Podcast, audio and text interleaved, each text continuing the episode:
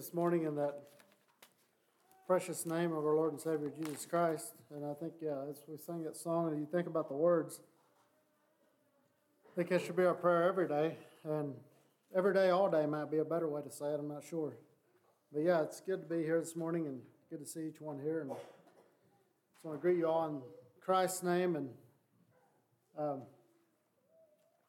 so think about what to share this morning, and I wasn't sure where to go or what to share. And I thought God spoke to me pretty clearly over last weekend already, and I was like, well, I'm not sure. I kind of shared maybe part of this earlier already, but I did go ahead and agree to share it. So, uh, the title of the message, if you'll give it a message, will be agreeing or coming in alignment with what God asks and what He wants. Um, I know sometimes when we, yeah, I was sitting there in Sunday school this morning, I think we pretty much covered the, I could probably sit down and wouldn't have to share, but you guys weren't in the Sunday school class, so we'll try to share a little bit of it. Uh, it kind of all geared toward that way. I think that when God speaks and what He says and where are we at, uh, Merlin had a little time of sharing before we got into the Sunday school time, which I thought was great, where people just open up and, yeah, it kind of revolved around are we listening to God and are we doing what He wants us to do? But as I think about agreeing and coming in alignment with um, what God says and asks and wants, that would be the three things that I think. Um, and it was pointed out, yeah, I was thinking about in my own life, how often do I do that? Or where, where am I at and all that? When God speaks and when He asks me to do something, what do I do? And I was thinking about what is what does agree mean or what does alignment mean? And agree is the definition of agree is to have the same opinion about something. And alignment is arranged in a straight line or in a correct or appropriate relative position. Like, um, and I think that's not. Yeah, we all know what those two things mean. I think, but as I'm thinking about this morning about when when, when God speaks and when He says something, when when He asks something of us, what do we do with it? What what do we do we agree with him? Do we do we bow with him? You can open your Bibles to Luke one. I know it's uh, we're talking about Jesus' death this coming week, and yeah, that's kind of focused around this, but this is actually kind of on the other end of the spectrum. Um, but I think this is where I want to start, and there's a few other scriptures that I want to go into uh, as as we're thinking about agreeing with God and what He asks. I'm going to start reading in verse 26 this is not an unfamiliar story. This is something we hear in December about every year about how a woman um, was was uh, became pregnant with, with a child. I want to start reading verse 26 and we'll read down to verse 38. And in the sixth month, the angel Gabriel was sent from God unto the city of Galilee named Nazareth to a virgin and spouse to a man whose name was Joseph and of the house of David, the virgin's name was Mary. The angel came into her and said, Hail, thou art, great, thou art highly favored, and the Lord is with thee. Blessed art thou among women. And when she saw him, she was troubled at his saying, and she cast in her mind what matter of solution this to be. And, and I think you might you might wonder a little bit like what was Mary thinking when this all of a sudden the angel of the Lord appeared to her and, and, he, and he told her that. And it says here that she was, she was troubled. Uh, and I think, yeah, the, the couple other versions would use the word perplexed there. Was troubled at his sayings and cast in her mind what manner of solution this should be. And the angel said unto her, Fear not, Mary, for thou hast found favor with God. And behold, thou shalt conceive in thy womb, and they shall bring forth a son, and shall call his name Jesus. And he shall be great, and he shall be called the Son of the highest, and the Lord God shall give unto him the throne of his father David, and he shall reign over the house of Jacob forever, and his kingdom shall there in his kingdom there shall be no end. Then said Mary unto the angel, How shall this be, seeing that I am not seeing I know not a man? The angel answered, and she said unto her, The Holy Ghost shall come into thee, and the power of the highest shall overshadow thee. Therefore also the holy thing which shall be born of thee shall be called the Son of God. And behold, thy cousin Elizabeth, she had also she has also conceived a son in her old age, and this is the sixth month with her, who was called barren. For with God nothing is impossible. And I want to read verse 38 after we get done talking about up here a little bit further. Uh, this angel came to Mary, and Mary is a woman that's that's engaged or betrothed. I'm not sure exactly if I understand everything that went on in the Jewish culture uh, when they were getting ready to get married. But anyway, it would have been into a setting sort of like we would say engagement. We would think of, of people that are set to get married. Jewel, all right, we're using her as an example. I think she's fine with that. But her and Kirk are planning on getting married here in a month, two months, three months, something like that. They're, they're, they are engaged. They've, they've come to an agreement that they are going to marry one another. And I think that was the case here for Mary and Joseph. There was an agreement with one another. They were going to get married, that she was betrothed to him. That was going to be her husband. And here comes this angel and sits down to her, and she says that, Mary, you're highly favored, and you're, you're going to, God wants to, uh, God wants to put a child within you. And she's like, well, how's this going to be? Like, I've not, she was a virgin. She, she, she never slept with a man before. She never, she didn't know her husband. She knew who he was, but knowing means having intimacy with him where children, where, where there's a chance for children to be born. That hasn't happened. She said, How's this going to be? And can you only imagine? Like, think with me for a minute, especially you like young girls can probably imagine more so, or even women than us as men. We have a t- we have a little bit of hard time uh, wrapping our mind around that. But you women can, can, can, can visualize that way better than us. Think about yourself. You're about to get married to your husband. You're not married yet. and you're a virgin, and all of a sudden here comes this angel down and says, God has you highly favored, and he's going to put a child within you. How would you react to that? What would you say to that? What would you what would your thoughts be? What would your you know, sometimes we read these stories and we're thinking, well, that was Mary. She was some special lady and she was some above everybody else type lady. I don't think she was. I think she was a woman, just like you would find sitting here in this audience, it was a normal woman. Yeah, God had her highly favored. She was picked out to do this job. I would agree that she wasn't, it was a certain lady, but she was not, she wasn't above normal. And I think, yeah, probably God in, in, uh, instilled in her a, a spirit, different spirit that she was within, was able to stand it because it said the Holy Spirit uh, came with, where did I read that at?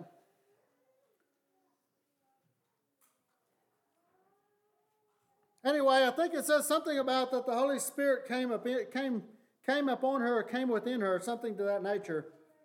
Yeah, in verse 35, the angel answered and said to her, The Holy Ghost shall come upon thee, and the power, like Kevin shared this morning, that was not present among people. This was some special occasion. So I think God set that up for her, but yet, think about for a minute, and in that culture, I do know, like women that were pregnant without being married were stoned. They were killed. They were not it was not an option for them to be, you know, here in America, that's not an abnormal thing. You see that regularly. It's sin. It's not right. We would agree with that. Okay, so how would I, how would you and I have viewed that today? If there's some lady here and she she she hears from God and all of a sudden she turns up pregnant and she's not married, she's only engaged. Can you imagine the rumor mill that might be going on right now? It would be crazy. And then I'm just thinking about in my mind, like Mary, you know, what was she thinking? What went through her mind? And I don't know, the Bible doesn't say if this took a while for, for the angel or how long when he was just there, if this was just a short time. But I want to read verse 38 and see what it says. Mary said, Behold, the handmaid of the Lord, be it unto me according to thy word. And the angel departed her. Mary said, Yes. You said it, I bow down to it. Bring it on. I'm yours. I want to live for you. There was an agreement made there. Mary said yes, even though in her mind, I'm sure it looked like, what in the world is this thing going to look like? Where is this going to go? What are people going to think? You know, just all sorts. And, you know, you women are way more that way than men. We can kind of put things and push it around. It's not a big deal, but they're all squirrely about everything nothing against you, but that's just how you're nature. That's that's women. That's they're more emotional, they're more detective, but that's that's kind of how. So can you imagine for just a bit? But Mary says, "Behold, I am the servant, the handmaid." And a lot, a lot of other versions would say, "The servant of the Lord. Be it done according to your word." You speak it, I bow down to it. How are you and I this morning? Do we come in agreement with God in that way when He asks us to do something, or when He says something, or when He brings something our way? Yes, Lord. Or is there a, uh, uh-uh. What about this and that over there, and her and she and him and John and Joe and Joe and what, what's what's this all going to look like? You know, for Mary, she could have brought all those things and said, you know, you, you don't understand how you know I'm going to be killed and I'm going to be looked at funny and what's my husband going to say? You know, he's engaged to me to be married to me, and if I go and tell him that I'm pregnant, that's not going to be a pretty sight. You know, can you imagine? Just think with me a little bit in in real life. Mary says, Yes, Lord, I'll do that. Does God, I guess the point that I want to make in that, and I want to go to another scripture in Genesis 22. You can be on the way over there while I'm talking about this, but um, there's the, when, when, I guess the point I want to make is when God asks you to do something, even if it looks, even if it looks like it just doesn't fit, it's not my thing. Are you, are you engaged with Him enough? Do you love Him enough? Is He your Lord? And when I, I think that's another word that we need to understand what that means. It means to have supreme authority over. It means to have dominion, control. That is who God is to you. When, when, when he asks you, are we so under him and so in love with him that even though it looks, we don't have no clue what the end looks like. We don't know what this picture looks like. We don't know what it's going to bring. But we say, Yes, Lord, because He is God and I am submitted to Him, whatever He asks, I'm there. If Mary was not that lady in this setting, where would we be? Yeah, God could have picked another lady who was still going to bring a Savior. But He put this all in place. But I think it's, it's, it's something that we can think about as His children. Are we agreeing? Do we agree with what God says? Do we align with His will? You know, Mary, there was there was something that God had set in place, and Mary brought herself over and put herself in alignment with that and said, Yes, I'll do that. What if she would have not had that? She, she, she said, No, I'm not, I'm not going to go over there. All of a sudden, there's this, there's this bump in the road, and it doesn't align with what God wants us to do. And that's exactly what happens for us when we hesitate or when we, when we want to, you know, sometimes when God says something, Lord, I want confirmation. I want more confirmation. A little bit more. I, I just this doesn't seem right. A little bit more. What if Mary would have done that? I don't think she did. It doesn't record that. It said the angel of the Lord come, come to her and showed her and told her all these things. And Mary said, Yes, I agree with that. I come in alignment with that. I will do that. Even though she didn't know what the end looked like, I don't think she had any idea what, what was all going to be entailed in this thing. Genesis 22 is another account that gives us a very good illustration of this. I want to read verses 1 through 18. This is a story, another story where most people are very familiar with, and probably all of you. And it came to pass in these days that God did tempt Abraham and said unto him, Abraham, and he said, Behold, here I am. And I'd like to make a stop right there. I think King James maybe messes up on this word tempt. I think back, if you go back in the, uh, it's about James or somewhere, it says God never tempts nobody. It should be tested. And if you look at the New King James Version, they actually changed it in there to tested. So it says God did tempt Abraham. I don't think God tempted him. God tested him. This was something that he brought in his life to see what are you going to do with this. It's not a temptation. Um, it doesn't really matter, but this, this I just when I was reading that, it stuck out to me. It's like, well, God doesn't tempt people, so how's this work? But if you would do a little bit of searching, I think it'll it actually means tested. God did test Abraham, and he said unto him, Abraham, and he said, Behold, here I am. Abraham right away, Yes, Lord, I'm here. He said, Take now thy son, thy only son Isaac, and remember how long they've been waiting on Isaac. They actually, he tried to uh, take it in his own hands and he created Ishmael. And then he, he waited all these years for this son that God had promised him. And now here comes God and he says, Take your son, that only son that you have,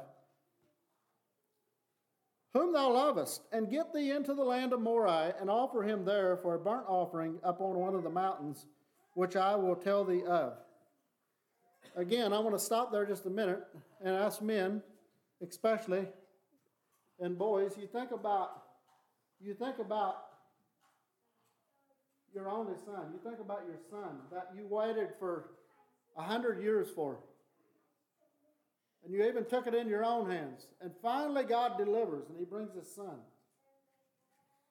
But then He comes and He says, Take him over there to Moriah, put him on an offering, and burn him up to me. What do we do? What's, your, what's, what's my reaction to that? What's your reaction to that? And I think, again, the picture that I get here, the idea that I get, the idea that I want to bring to us today, and to, to challenge you with, and for my own life as well. Do I like do I do like Abraham? There's no there's no recording here of him being hesitant of that. It says actually in verse three, it says Abraham rose up in the morning. Early in the morning, I think it says, yeah, early in the morning, he, he rose up. There was no hesitation. Abraham said, Yes, Lord. Even though I'm sure in his mind he's like, I don't know what this means, and I don't know what in the world is going on here. This is my oh, this is the son that you promised me for over a hundred years. You finally bring him to me. Now you want me to take him over there to this hill and build an offering, tie him on there, kill him, and offer him up to you. That just doesn't. You know, why would the Lord have why would have Abraham not said, Lord, are you sure about this? He, it doesn't record any of that. I don't know if he did or if he didn't. He might have. I'm not sure. But Abraham said, Yes, I'll do that. How would you react? How would I react? Keep reading verse 3. Abraham rose up early in the morning. He saddled his asses, and he took two of his men with him, and Isaac, his son, and he clave the wood, clave the wood for the burnt offering. He rose up. He went into a place which God had told him. And then on the third day, Abraham lifted up his eyes, and he saw the place afar off. So it was like a three day journey over there from where they were at. He lifted up his eyes saw the place far off, and Abraham said unto this young unto his young men, You abide here with the ass, and I and the lad will go yonder, and we will worship, and we will come again to you. And Abraham took the wood and the burnt offering, he laid it upon Isaac his son, and he took the fire in his hand and a knife, and they both went, and both of them together. They both they went both of them together. Sorry, my speaking's not well. And Isaac spake unto Abraham his father, and he said, my father. And he said, Here am I, my son. And he said, Behold, the fire and the wood, but where's the lamb for the burnt offering? All of a sudden, something clicked in Isaac's mind. He's like, Dad, we've got all these things and we're going to worship the Lord, but where is, what are we putting on? What's going to be offered up?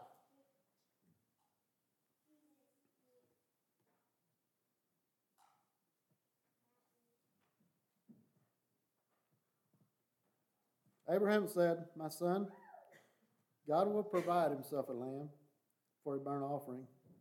So they went, both of them together. And I often wondered about that. Did Abraham know already in his mind what was going to happen? I don't think he did, or he would have. I, I, I don't know. I have, I, I have an inkling that he knew a little bit something was going on, but still, how do you explain to your son what's going on here? and what's going on in the Father's mind.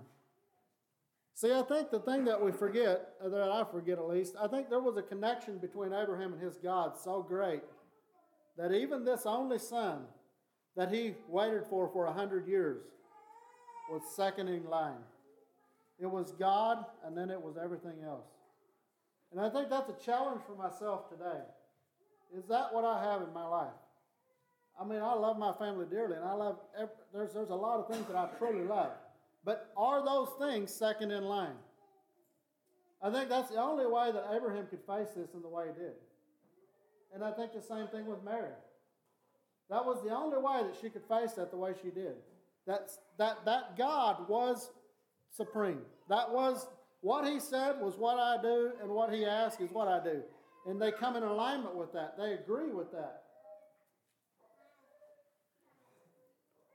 The story goes on, and we know, we know the ending here, but I'm going to go ahead and read it. Starting in verse 9. And they came to the place where God had told him of, and Abraham built an altar there. and laid the wood on the altar, in, laid the wood in order, and bound Isaac, his son, and laid him on the, altar. laid him on the altar upon the wood. And again, there in that setting, you know, a while ago he told Isaac that God's going to provide the lamb. But now all of a sudden he's tying him to the altar. How's he explaining this to Isaac? What's going to happen here? I'm just going to tie you up until God brings the lamb. I doubt it. That's what he said. I don't know what he said, but it doesn't say. But it says he tied him to the altar, got, got him ready. And Abraham actually stretched forth his hand and took the knife to slay his son. And the angel of the Lord caught him out of heaven. He said, Abraham, Abraham. He said, Here am I. He said, Lay not thine hand upon thy lad, neither do anything unto him. For now I know that thou fearest God, seeing that thou hast not withheld thy son, thy only son, from me. Abraham lifted up his eyes, and he looked, and behold, behind him a ram caught in a thicket by his horns. And Abraham went, and he took the ram, answered him up, and offered him up a burnt offering in the stead of his son. And Abraham called the name of that place Jeriah, I'm not sure how you pronounce it, as it is said this day, in the mount of the Lord it shall be seen. And the angel of the Lord called upon Abraham out of heaven the second time, and said, By myself have I sworn, and saying, saith the Lord, For because thou hast done this thing, and hast not withheld thy son, thy only son, that in blessing I will bless thee, and in multiplying I will multiply thy seed as the stars of heaven, and the sand which is upon the, the seashore. And thy seed shall possess the gate of his enemies, and thy seed shall all the nations of the earth be blessed, because thou hast obeyed my voice. I guess I, would like to have Cohen or else who wants to come up here? Which one of you boys wants to help me a little bit? You don't want to? Okay. Cohen, you really? Come on up. To do just a little bit of an illustration. I think about coming in alignment with God. Um, as I think about coming in alignment with God, you know, we've, we've often seen these, and this is probably more of a men's illustration than a women's. I don't know if they know what cogs are or not. Do you women know what cogs are or gears? Uh, men know what gears are. This here was my brother in law. He likes to, you can hold that. Can you hold that right there? Okay. He likes to experiment with things. Stand right over here, and that way I he likes to experiment with things. He's making some motor run off there with a uh, magnetic wave or something like that. But anyway, he, I called him yesterday. I'm like, "You got anything like that illustration?" He said, "Yeah, that's what you need." But as I was thinking about this this thing, when we come in alignment with God, you know, see see how that, that just fits right in there. That goes around. It's turning perfectly. And I think when, when Abraham and, and Mary, when they were when they were living, this thing was running just like this right here. And it was like they were locked in. And it just kept right on turning and turning. I know this is gears, and that was the, that's the people. But I want you to envision a little bit. How is your life with God? How do you?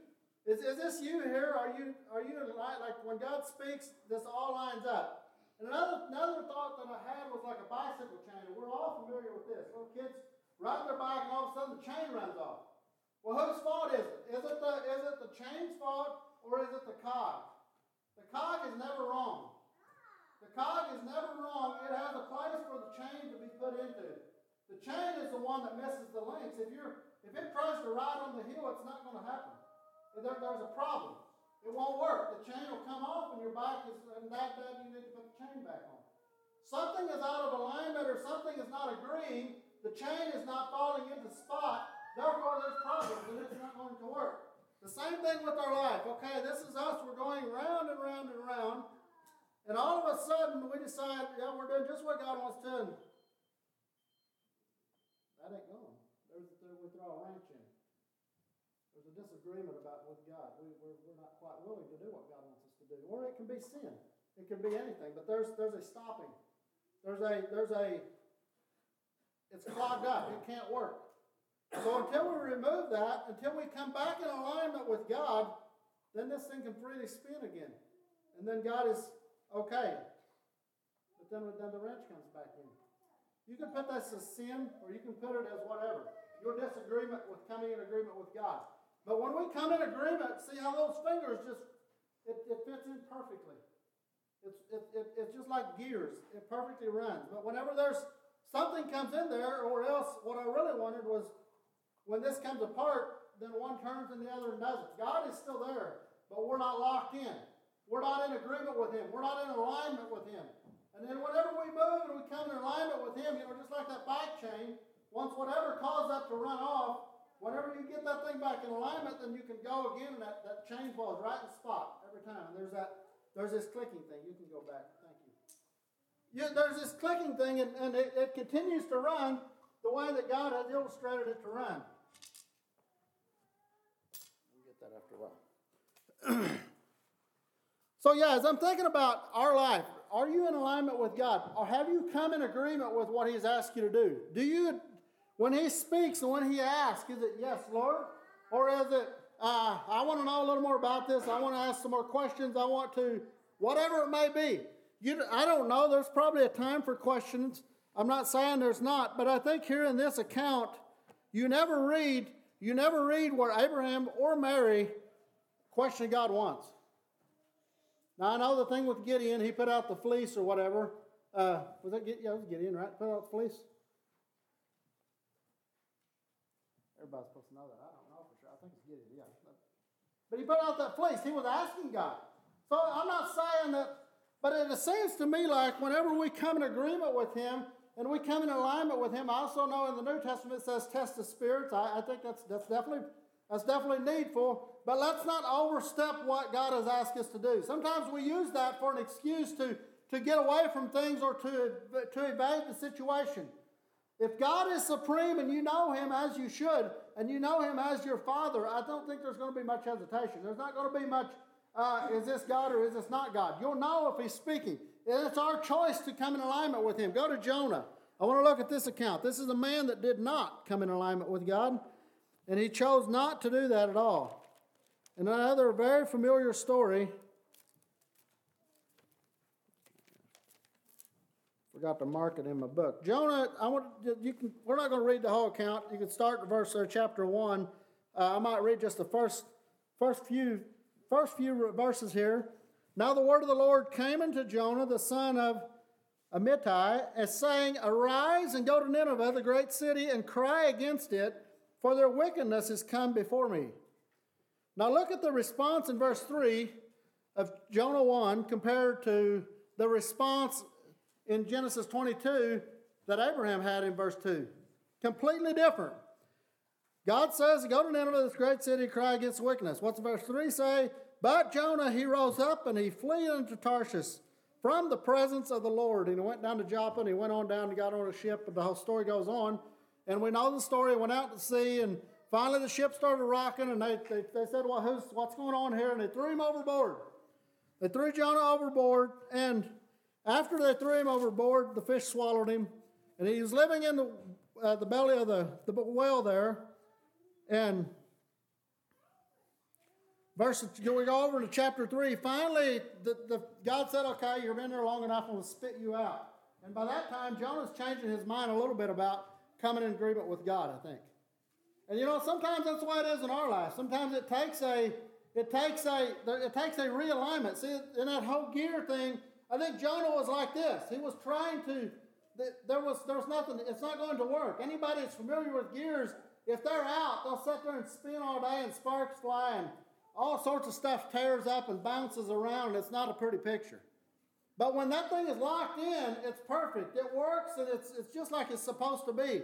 This is where Jonah said, No, Lord, I'm not going to do that. Sparks was flying, and God says, Okay, then go in the fish's belly for three days and see how you like that, and then come out and we'll talk again. So here in chapter 3, he, he again talks to him, and the word of the Lord came into Jonah. This is after he spit him out on the, on the beach. He said, Arise, go into Nineveh, the great city, and preach unto and preach unto it the preaching that I bid you. Look at verse 3 in this one compared to verse 3 in number 1. It says, So Jonah arose and he went into Nineveh according to the word of the Lord. He didn't hesitate, he went. Wonder why. If you're in the fish's belly for three days, I probably would go too. But sometimes God has to do that to, to get us back in alignment, to make us agree with Him. The, the, the point that I want you to understand this morning, and we, I want to go over to, to uh, 1 Samuel 15 as well. There's another account there. I need to be wrapping this up. 1 Samuel 15, there's another account there, kind of the same the same thing. We should have finished with Jonah there a bit first. But as Jonah was, as he said, and finally in verse 3, he came back in alignment with God. But if you keep reading that story, in the end, Jonah's still not completely locked in. Because he's, he's, he gets furious. After he goes in there and he starts preaching the word, and these people start coming to God, and then God's showing mercy to them, and showing love to them. Jonah gets all upset. He said, Lord, why are you showing mercy to these evil people? Like he, he just didn't understand. What, what, are you doing? It said he got angry with him. So God again took him out, showed him another lesson, put him under this shade, had this gourd grow up and gave him shade a couple days, and then he had a worm come and ate the gourd. Gourd melted down, and the sun came back and shone on Jonah's face. He's like, Yeah, maybe you're right, Lord. There's something about this. But I think the, the thing was, he was not fully locked in. He did still not fully understand what, what God wanted. But the key is, in verse 3, he said, Yes, Lord, I'll go. I'm going to go. There's no hesitation. I'm not backing down from this. If you ask me to go, I'm going, just like Abraham, just like Mary. He said, I'll go. Let's go over to 1 Samuel 15. I'm not going to read this whole account either because we could read the whole chapter, and I'm, uh, I'd like to, but I, am not, I'm not going to. I'll just make use kind of my own paraphrasing words. And we know, again, I preached on this once or twice before. Uh,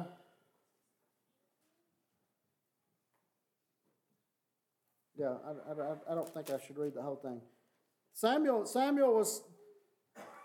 Let's start in verse 1 and I'll skip down just a little bit as we're, as we're going. Samuel also said unto Saul, The Lord sent me to anoint thee king over his people, over Israel. Now therefore, hearken unto the voice of the words of the Lord. So Samuel told Saul, I'm going to anoint you king. You need to now listen to God. When God speaks, listen. Don't, don't be hesitant, listen to him. Thus saith the Lord of hosts, I remember that which Amalek did to Israel, and how he laid wait for him in the way when he came out from Egypt. Now go and smite Amalek, utterly destroy all that they have, and spare them not, but slay both man, women, infant, suckling, ox, sheep, camel, and ass. And Saul gathered his people around, and he went down there to, to where the Amaleks was. and all of a sudden, he thought about, he, he killed some of these things that. Uh, We'll just keep reading. And Saul said unto the Canaanites, Go depart and get you down from among the Amalekites, lest I destroy you from them. For you showed kindness to all the children of Israel when they came out of Egypt. And so the Canaanites departed from among the Amalekites, and Saul smote the Amalekites from Havilah unto thou comest to Shur, and that is that which is over Egypt. And he took Agag, the king of the Amalekites, alive. And remember what God had commanded him to do. He told him to kill everything don't take nothing from this place, everything destroy. I don't want anything to come out of here. Well, what's he do? What's Saul do here already? First thing. He, he saves the king. He takes, he takes Agag, the king of Amalek, alive, and he utterly destroys all the people with the edge of the sword. But Saul and the people spared Agag, and this is some more stuff the best of the sheep, and of the oxen, and the fatlings, and the lambs, and all that was good. He would, he would not utterly destroy them, but everything that was vile he refused and he had destroyed utterly. Well, then God came calling. Came the word of the Lord unto Samuel, saying that Saul didn't do what I told him to do. I told him to kill everyone. He saved some of these. So Samuel went down to Saul and he said, What have you done, Saul? Saul says, lies right in his face, says, I've done exactly what the Lord told me to do. And Saul says, Samuel says, What's those sheep that I hear bleeding in the background? And then he blames it on the people. Then he goes on and he talks a little bit further and he, he blames it on a couple other people. And then finally, Saul comes to the milk and it's, it's cornered up and it's his problem. And he finally acknowledges that I have sinned in verse 24. Samuel, I have sinned. I have transgressed the commandment of the Lord. Thy words, because I feared the people and I, bo- I obeyed their voice. Now therefore I pray thee, pardon my sin and turn again to me that I may worship the Lord. Samuel said to Saul, I will not return with thee for thou hast rejected the word of the Lord, and the king rejected thee from being king over Israel. And Samuel turned away to go away, and he laid hold upon the skirt of his mantle, and he rent. So, so Samuel said, "You can't be king no more because you didn't you didn't come in agreement with God said, and you didn't agree and do what He said. Because you can't be king no more. That that's got that's got to stop. Even though even though Saul repented, and I guess in that in that setting, I'd like to bring in Galatians six verse seven through nine you know, sometimes with this, the sowing and reaping thing, and we heard that just, might have been Gary preached it, but somebody preached it not long ago. But there's something about that, like, even though that Saul said, I'm sorry, there's consequences that go with that. When we don't come in agreement with God, even though we come back in alignment, there's, there's still, there's still, there's, there can be repentance of sin, and we can get back in gear. We can be locked back in. But there's going to be consequences for, for some of these things that we did. Uh, first, in, in Galatians 6, verse 7 through 9, says, Be not deceived, God is not mocked, for whatsoever a man soweth, that shall he also reap.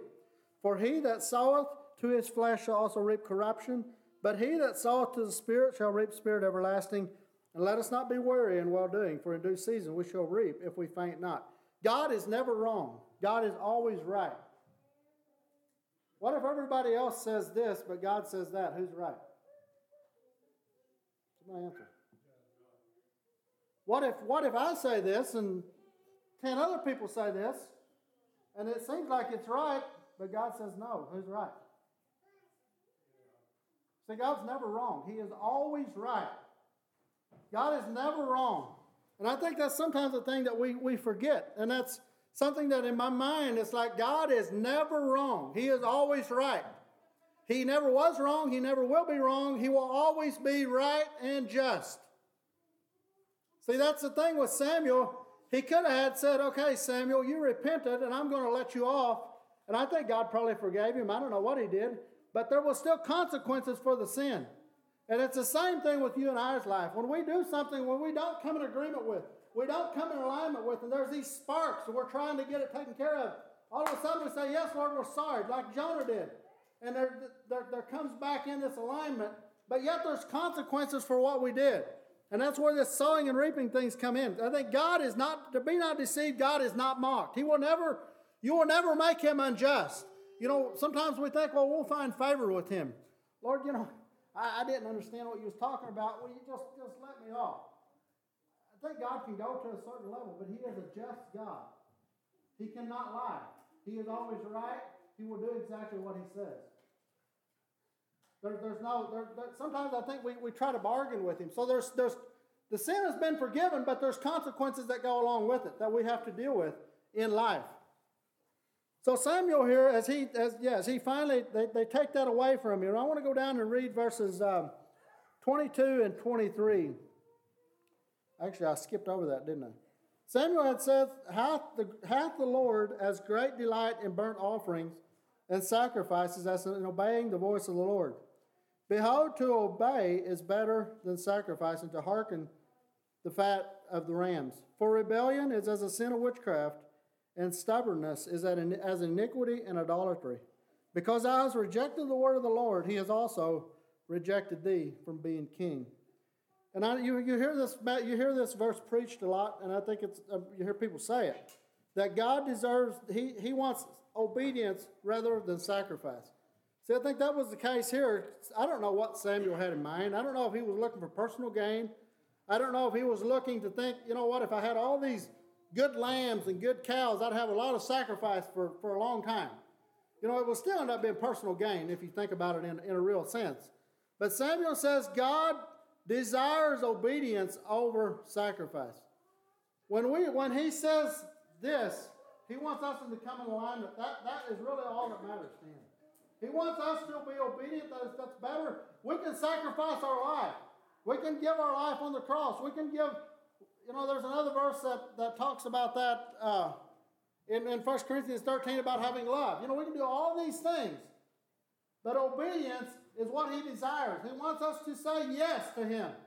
When He asks us to do something, yes, Lord, and come in agreement and alignment with that. Because He knows what's best for us. He knows what we need. He knows where we need to go. He knows where we're going.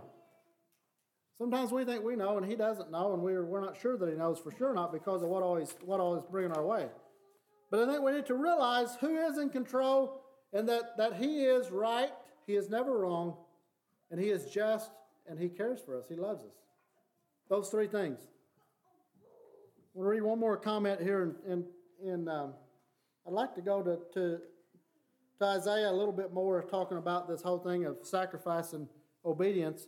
Uh, Isaiah 1, you can read it sometime after now, but Isaiah 1 verses 10 and 19, it give, gives a little bit more explanation. That's what was going on there was these people were, they were sacrificing, they were doing a lot of things, but they weren't obeying God. They weren't obeying God. So, so where am I at in my life? Am I, am I obeying God or am I not? When God speaks, when God asks something, His word, am I true to that? Am I doing what it says? Am I doing what it not says? Where am I at? I want to close with Jeremiah 29, verses 11 to 11 and 12. He says, For I know the thoughts that I have to, that I think toward you, saith the Lord, thoughts of peace and not of evil, to give you an expected end. Then shall you call upon me, and you shall go and pray unto me, and I will hearken unto you. There's another verse in, in Proverbs verses uh, Proverbs three where he talks about not leaning on our own understanding. That's not the exact words, but basically what he's saying: don't lean on your own understanding, but lean on God. He's right. He will always see you through. He's correct. Be obedient to Him. Get that gear locked in. Get in alignment with Him. If that means you need to move, see, God's like that. He's like that bicycle cog. The cog never is wrong because it's there. It never has to move. And it's always right. It has the same thing. That's how God is. We're, we're like the chain. We get off. Something gets off and then we run off. We can't, we're not staying on, on course. We need to get back in alignment and come in agreement with God. I say we, it's my own life too. And more so than anyone else's this morning. Let's come before the Lord in prayer.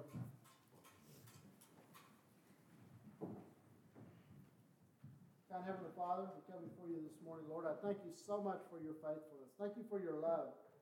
Thank you for your mercy, your kindness, your goodness. Thank you for who you are. Thank you that you are right, Lord, this morning. Thank you that you are God. And Lord, I pray this morning that you would impress upon our minds and the importance of obedience to you. And most of all, that to help us to realize that you are correct. There's no uh, question about that. That you're right, you're God, you are King of kings, Lord of lords, and God of God. And we acknowledge that this morning uh, that you are Him. And Lord, this morning, as I think of the people here in this room, I just pray for each heart. Lord, whatever the struggle might be, maybe there's there's things that they are out of alignment on, or maybe there's something that they're struggling with. I pray that you would show that to each one of us. And as we hear your voice and as you show us that we would come back in alignment with you, that we would agree with what you have for our life. And Father, this morning we thank you especially as we think of your Son that you sent to die on the cross that we could have the gift and have, more, have the gift of eternal life and have it more abundantly. We just bless you this morning. We praise you. We glorify you as God. And we ask that you would just be with us as, as we go from here, that you would just bless us with your blessing. We thank you, we praise you, we bless you. It's with thanksgiving that we pray in Jesus' name.